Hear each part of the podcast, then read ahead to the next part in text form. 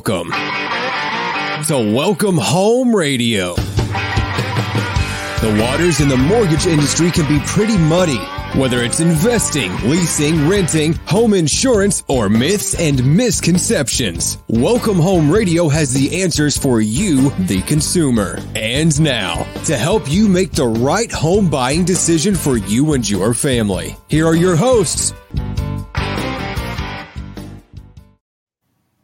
Good morning, everybody, and welcome to Welcome Home Radio. It's October 12th, 2022, and today we're going to talk about interest rates. What's going on in the world of interest rates today? Um, Thom, good morning. David, good morning. Good morning. Good morning.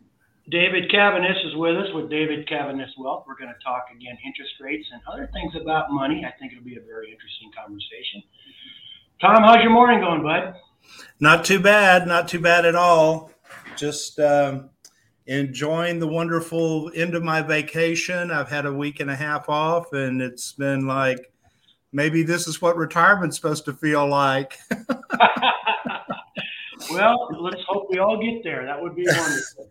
Well, David takes, uh, you know, Mr. Caviness with us today. One of the reasons I invited him is he's so knowledgeable in the field of uh, uh, investment. Uh, he's a, a, a planner uh, individual. I'll let him actually introduce himself here in a little bit uh, in just a second. But I wanted to have him on because I felt like our take on the market and where we're headed and what we see. And at this point, you know, uh, looking back, uh, hindsight's always 2020, which is great. I pulled everything out of the market, you know, last year at the end of December, and I haven't had anything losing money this year. Oh, now wait, Thom's nose. It's getting longer and longer and longer. But uh, I'm hoping that, I'm hoping David's help here today will uh, kind of assuage some of us with regards to expectations and interest rates increase because we understand, of course, that the uh, mortgage market has uh, uh, really dried up as far as, um, and keep in mind when they talk about the mortgage market, they're talking about applications for refinances as well. Very few people want to refinance from a 3% interest rate to a 7% interest rate. So uh, it's that's kind of unusual. So the idea here is to kind of get a grasp of maybe perhaps when we will see this change, when we'll see things normalize a little bit and what the market is doing itself uh, today. David, introduce yourself a little bit as far as background and tell the folks uh, how they can get hold of you as well. Sure. Yeah. So, um, you know, as you guys have already said, I'm David Caviness. I am a certified financial planner. Uh, and I'm owner and founder of Caviness Wealth Management. We're a, a state registered uh, investment advisor here um, in Texas, and you know I've been gosh, this is my 20, well, 22nd year total in the industry and, and, you know, almost 16 uh, since I went out and started my own firm. So it's been, it's been quite the roller coaster since I got started in 2000. We've uh, experienced quite a few of these ups and downs in the market as, as, uh, uh you guys know through, through the years and survived 08 and now we're kind of going through, through this phase. I'm, um, you know, honored that you guys, Thom, invited me to be on the show today, and happy to happy to join you guys. Well, I tell you, um, let's get right into it. Uh, you said you've been in the business 22 years, 16 your own company.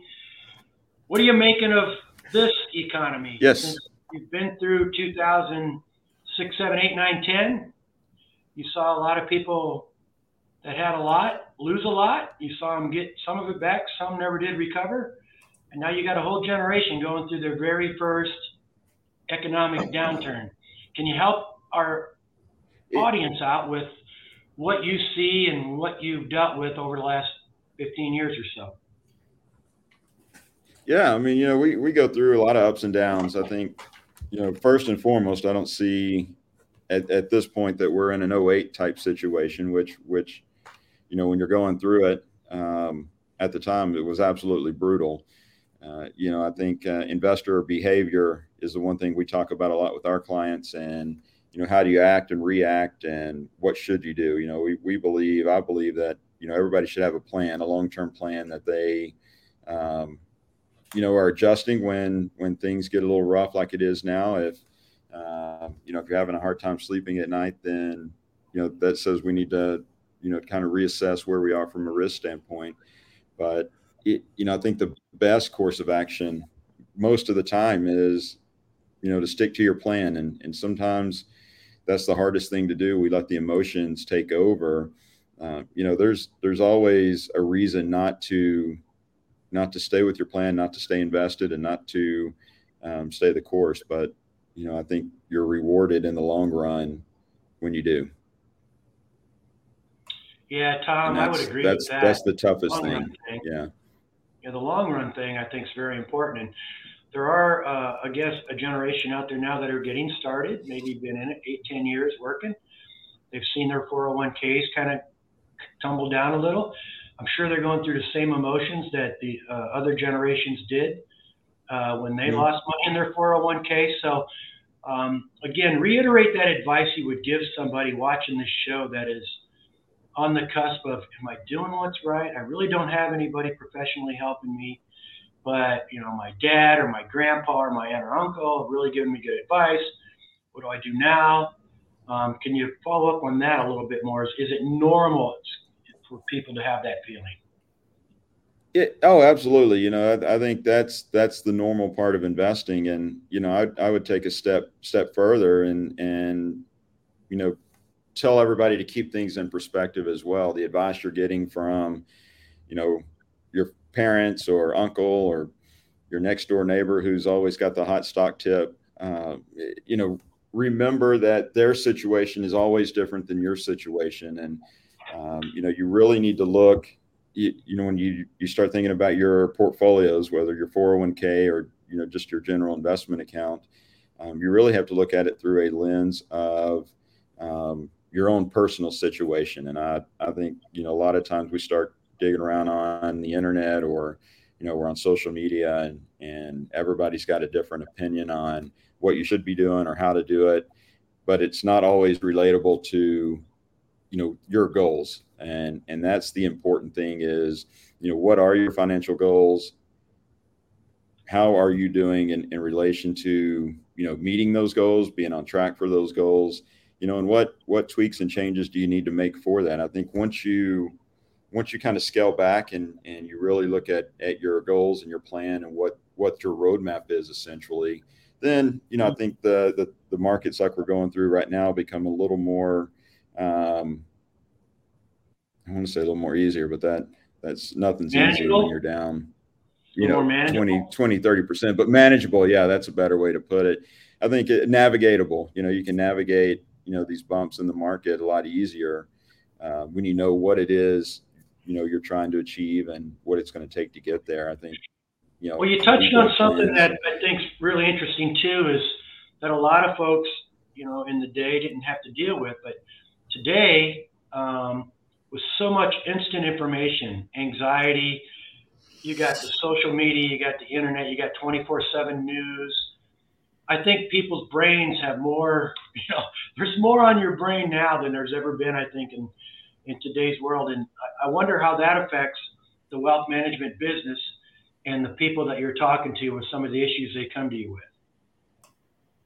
Yeah, you know, and you, you cut out a little bit, um, a little glitching at, at the beginning of that, but I think I caught caught the gist of what you're saying. I, I think the you know having the knowledge, the the information at your fingertips, it, you know, it's really changed even from when I got in the business, um, you know, in in 2000 2001.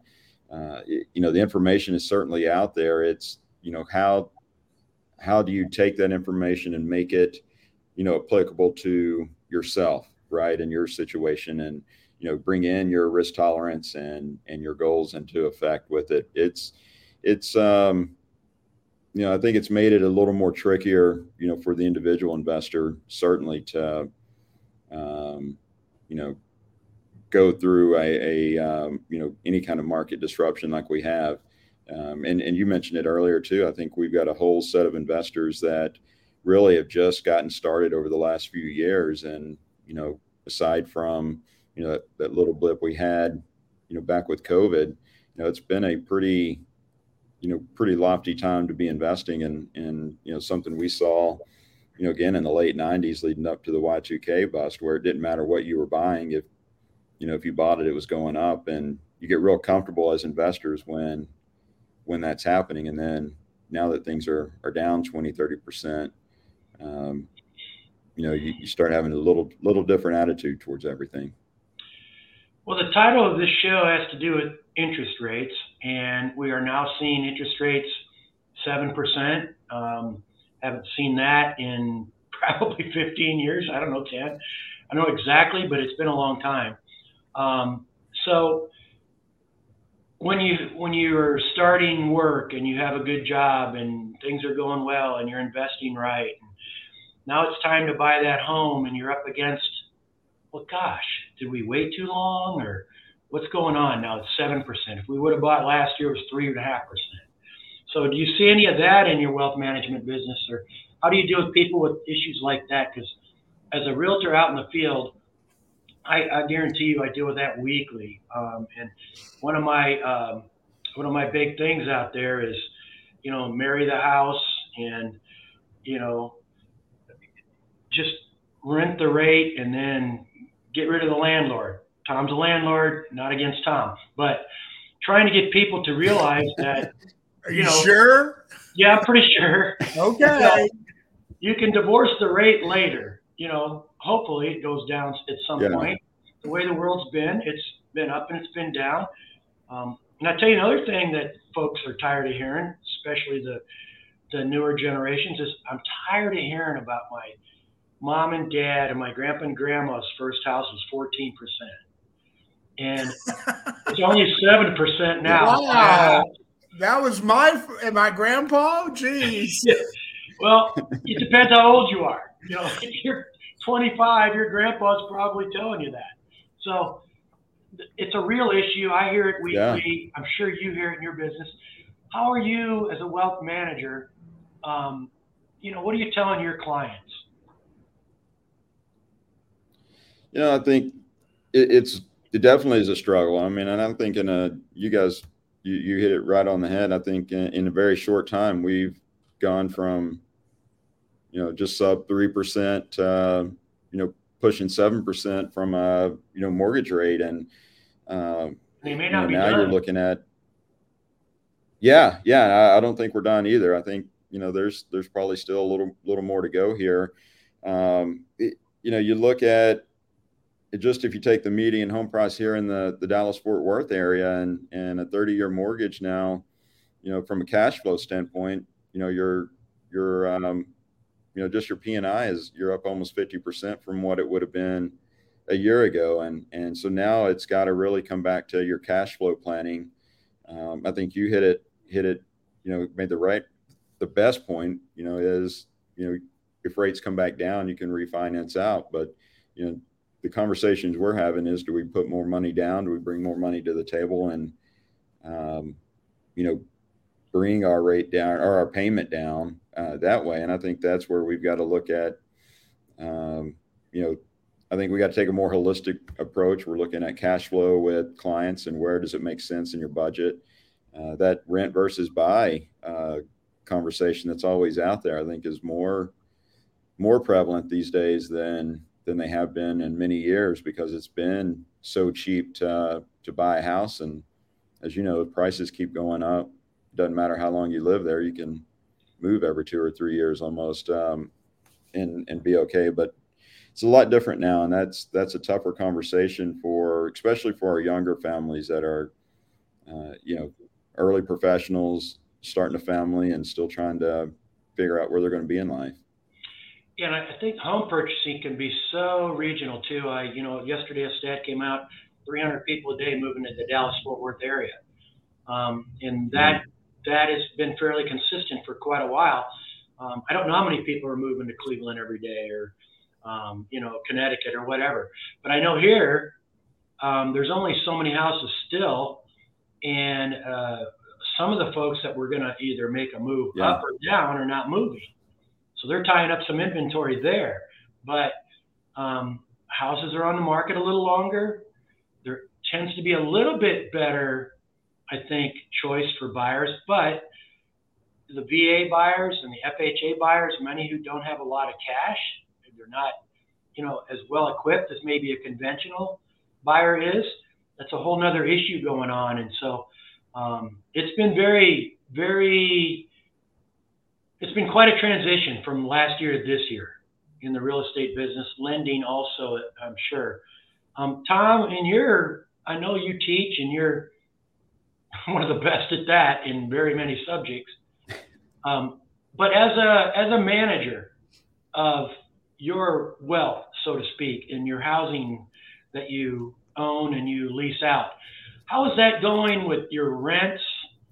How are um, the people that are renting your homes? Are they staying there longer? Can you tell yet, or are they are they actually moving out to buy, or have they just put that all away and they're just thanking God they have you in the house they're living in?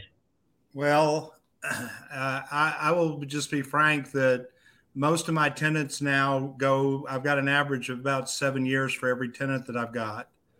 Uh, meaning that um, you know my tenants are really long, long term, and that's because I keep the rents affordable. But this year, I'm paying my taxes right now, and I'm just going through, and I'm like, I've got to raise my rents next year. There's there's going to be a, a fairly substantial increase because not only did the insurance go taxes go up, but the insurance went up as well substantially. You know, you got to keep in mind Texas is one of the most expensive places to have insurance and we're if you combine it with our tax rate we're number one in the us with regards to how much we pay. Although yeah. i think florida is going to catch up with us pretty quickly here it sounds like. Uh, so the reality of owning a home uh, you know uh, is is tougher. I've got one of my tenants that's you know trying to get qualified for a loan. They've got the same issues they had when they moved in eight years ago though on the credit. So uh, I just I pointed out to him if you're going to heal, if you're going to make this happen, I'm giving you the ability to do that by keeping your rents low. But next year, I got to move them up to market or closer to market so I can see that. And uh, I, I, feel for all my tenants with regards to they they try to take care of the properties. They the you know they don't bug me a lot, which is good. But uh, at the same time, I also realize that this has been an opportunity. I've tried to afford them to get out of the rental situation if they, if they possibly can. And so I think it's everybody's own personal initiative. And I've tried to advise them with regards to things that they need to, you know, get as straight as they possibly can in order to move and move to the next spot in life, which might be uh, owning their own home. But well, you know, the, the the iBuyer thing really got going a couple years ago. You had big money asset management companies coming in, stock exchange companies coming in, buying homes, and and a lot of them didn't do very well when the market changed. Now you have a trend, and I'm sure David's aware of this, that lease to own neighborhoods are being built. National home builders are building lease to own neighborhoods, and we have three in DFW right now. And I, it, that was just as of a couple weeks ago when I was reading about it, maybe more. But you you can only rent in these neighborhoods. You cannot buy the homes, and um, to me, it's an interesting trend. Things always change in real estate. Um, so, uh, David, have you kind of seen any of that, and have any of your clients talked to you about that at all? Or is it too new yet, or what? Yeah, I, I think that's still too new. I, am aware of them, but uh, you know, in terms of clients and conversations, you know, we haven't really had had any of those yet, but I, I do see that, you know, that's probably coming, you know, in a relatively short period of time now. What leads to the rent, the rent versus own thing to me, and I think eventually it gets into your business for sure, wealth management. But I, sure. But I don't know how many of your clients rent versus own. I'm, I was kind of maybe thinking the majority of your clients own homes or at least buy them. Is that true? Yeah, I think that's that's very accurate. I, I mean, I've got some that that rent or lease, but for the most part, you know, most of our clients are homeowners. So here's where I was going with this, David. I see um, on some of the reading I do, and also LinkedIn, I see, which I, I know you can take that for whichever way it is. But you see people whose titles are wealth managers, um, saying renting might be better for you than owning. They, and they leave a question mark. Now, I'm sure they're trying to drive their business, get people to call them and ask. But I've seen that more in the last six months than I have, you know, probably in the last 10 years. So I was just wondering if it's starting to creep in or if that just early advertising, call me, I want to manage your wealth, that kind of thing. Yeah, yeah. Uh, well, I mean, I think let's be honest. It part of that is generating activity and content. Um, you, you know, you probably put ten of us in a room, and you'll get ten different answers on, you know, what's yeah. what's the best route to go, and and it still to me comes back to, you know, what works best for your personal situation. I, I don't think there's a blanket answer for that that question at all. I mean, you got to look at time frame as well. Um, if if somebody's here on a temporary relocation, then you know, yeah, you could you can easily make that argument of, you know, you want to rent and not own, and and the additional costs there. But um, yeah, I don't I don't get into too much of the back and forth on on social media with the rent versus own because I think it's you know it's that's a very specific um, issue for each individual instead of just a blanket.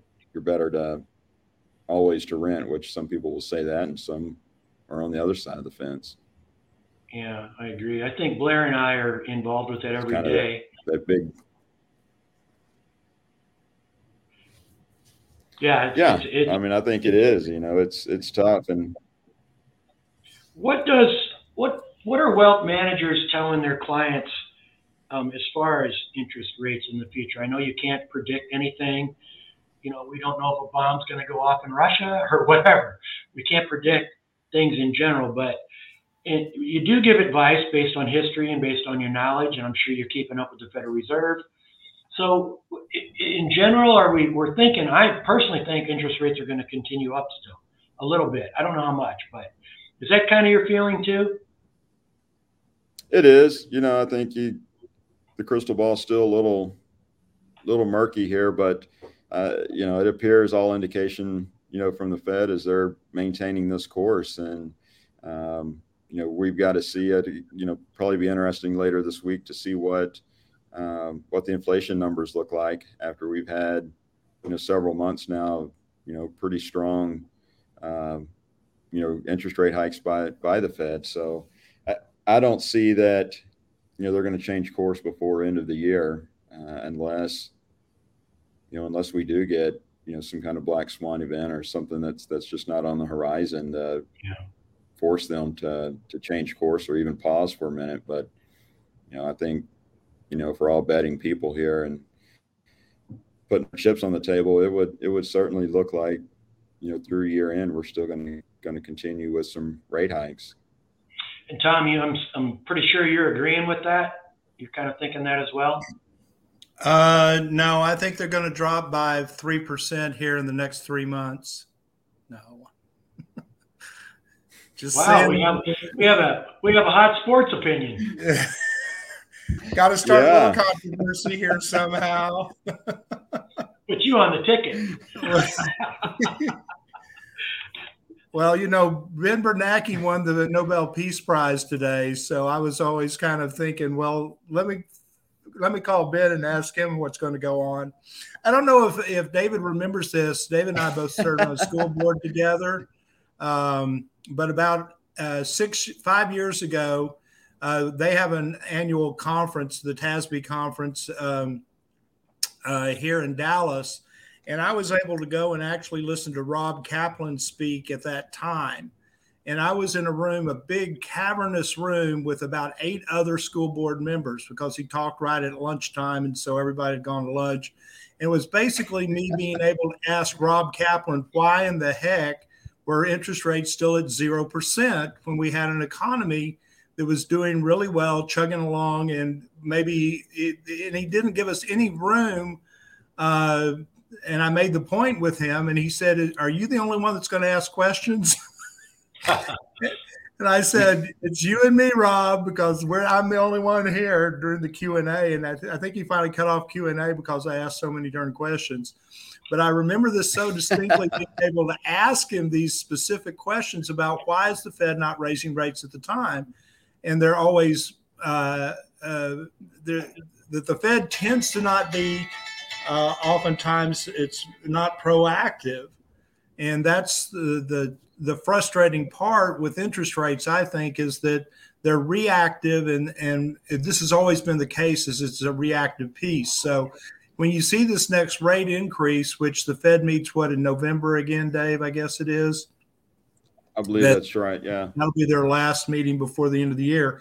They'll increase it another three quarters of a percent. But I also predict that in October, they're going to see some real slowing in our economy. And the weird, weird thing about all this is that we're still not looking at the fact that uh, in this economy, we've got such good employment numbers that it, it's it's not it can't be counted as a true recession, even though it's still. I, I feel like Mike Tyson hit me twice in the head pretty hard already, and so I'm sitting here going, okay, we're not in a recession, but the Fed's still raising these rates. I, I think this would probably foreseeably be the last increase, probably uh, it'll definitely be the last one for the year, but probably the last one for you know maybe a yeah. good quarter or so. Um, so I, I I I just anticipate that there's kind of a into this tunnel at this point, and I'm seeing some of the light here at the end because I know when I go to the store and see four dollar a gallon milk and three dollar a gallon three three dollar a dozen eggs that I know most people are probably going, "Whoa, we this where's my where's the deal on this, Thom? You know, where when's this going to happen?" But coming back to the Fed and, again that interest rate aspect, uh, uh, you know, the interest rates, of course, technically uh, have rarely ever affected mortgage rates. And so this is kind of a perfect storm because the Fed got out of buying bonds which they should have been out of five or six years ago as well. Another question I asked Rob Kaplan at the time why are you still so highly invested in our mortgage rates and artificially keeping them low?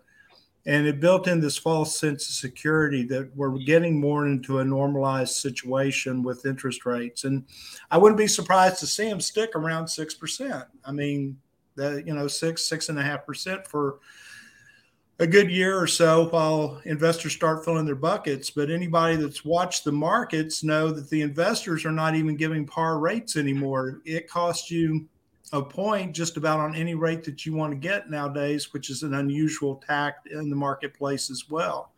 So this is all these kind of things. These we're going to have to see some settling in the marketplace, and it sure doesn't help to have the potential of a nuclear war on the horizon, and it's always, you know, people infighting. I think it's time for us to start thinking more along the lines of trying to come together and, and work these things out and work people into a better position to be able to do this. I, I wanted to ask Dave on the interest rate thing, as far as that goes, um, you know, where you might be investing as far as uh, you know a good interest rate investment type deal cds and that type of deal.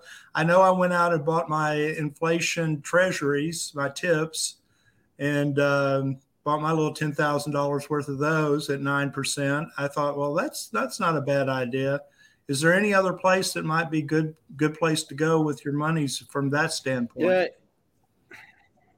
I mean, I think that's that's the toughest thing right now is you know how how do you navigate navigate the bond market? And you know typically that's your more conservative investors that have historically been um, you know invested in, you know either partially or or heavily into um, you know that side of the equation. And it, this year is, is just been brutal you know and I, I think for many years it's forced your conservative investors to be, you know, even a little more, you know, tilted into equities than where where they historically would have been or their comfort level has been just to generate, you know, the added interest and uh, dividend income. But, it, you know, I think it's still, you know, what we're advising here is I, I think it, it, you know, certainly could still be a little bit um, early in, in the bond market. The I bonds have been a good place uh, you know, to, to, generate some yields with with interest. And you know, now that we're seeing treasuries, uh, you know, in the short term, you know three plus percent, it's been you know an, an area to, to start considering parking some money at, and and maybe even laddering, uh, you know, some of those bonds over, you know, a, a, short time period, and trying to wait out, you know, all the. Ins- and so, so, so Dave just said, "I don't have the technology to keep it up." Yeah, yeah.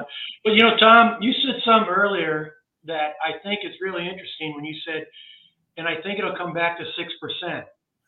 And to me, there's a new normal with every high, right? Things go up, sure. up, up, then they come down, and when they come down, that in itself creates a market. Yeah. Right. So yeah. if they do go up, up, up, and they come down to five percent, six percent, now we've lowered the rates. We've got a new normal, and people suddenly feel comfortable, like, oh my gosh, it's a good time to buy something.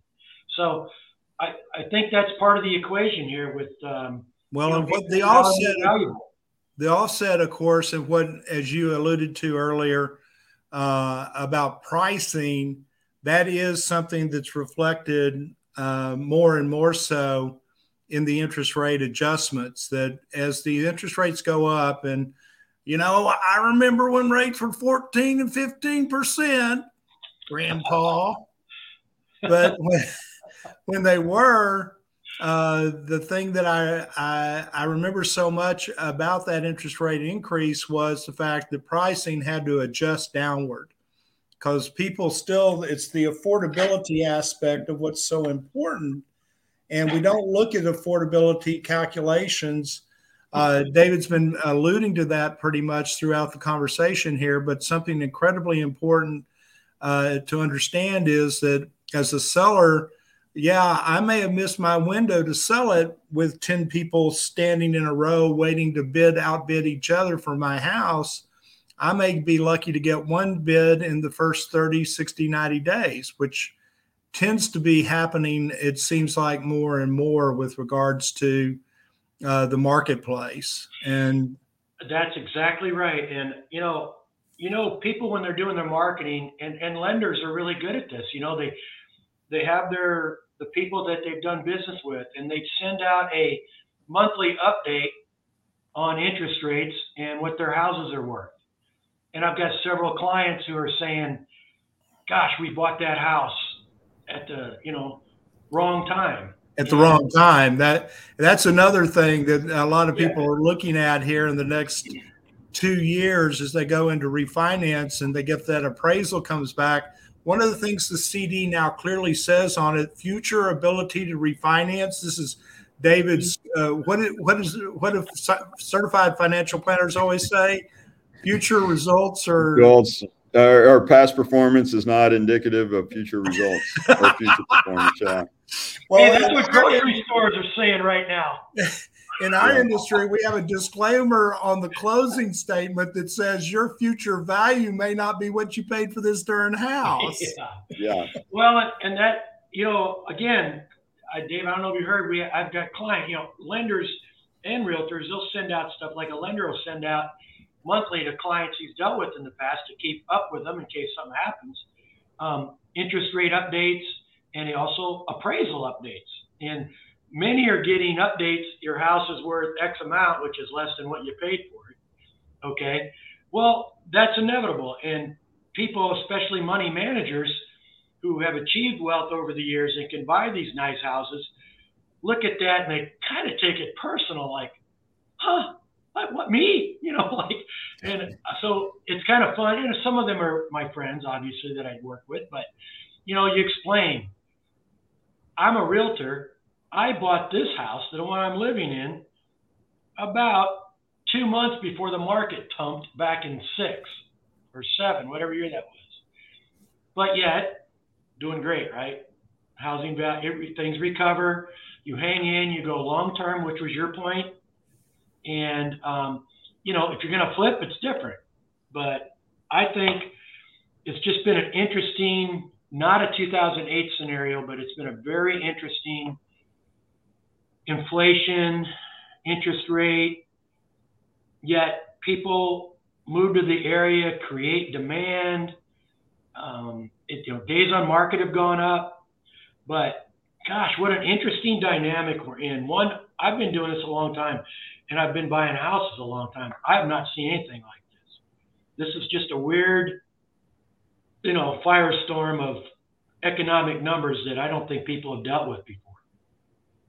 No, I think I think that's exactly right, and I think you know we go through these these long periods, and we really have since 08, aside from you know a couple of little speed bumps of everything it just continues to move higher and you know I, I, I see even with clients we get spoiled in you know here in the dfw area because our economy's been so strong locally our our job growth has been so strong. And you know obviously the number of you know new people moving in from out of state has you know kind of shielded us from you know where what we've experienced or what other people have experienced in different parts of the nation. And mm-hmm. um, you know it's been this year's been tough all the way around not only investing but you know as we you guys have been talking about in in the home markets too yeah and if you want an idea if you're listening to this and you want an idea what we're talking about you know go to a dallas stars game when the detroit red wings are in town it's 30 75% red wing fans in that arena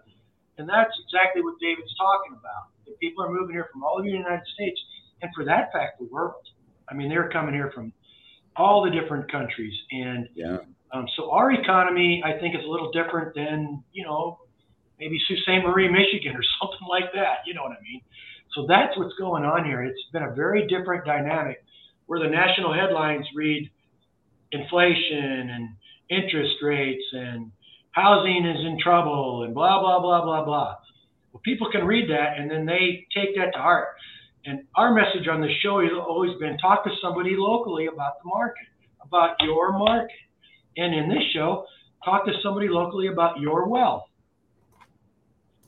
Yeah, and I think that's that's the key driver whether we're talking about you know your wealth and your your investments and your financial planning, you're talking about you know your home and where you're going to live is you know gather the information and make yourself an informed individual but you know you got to really seek out that local expert advice to see how it all relates back to your personal situation.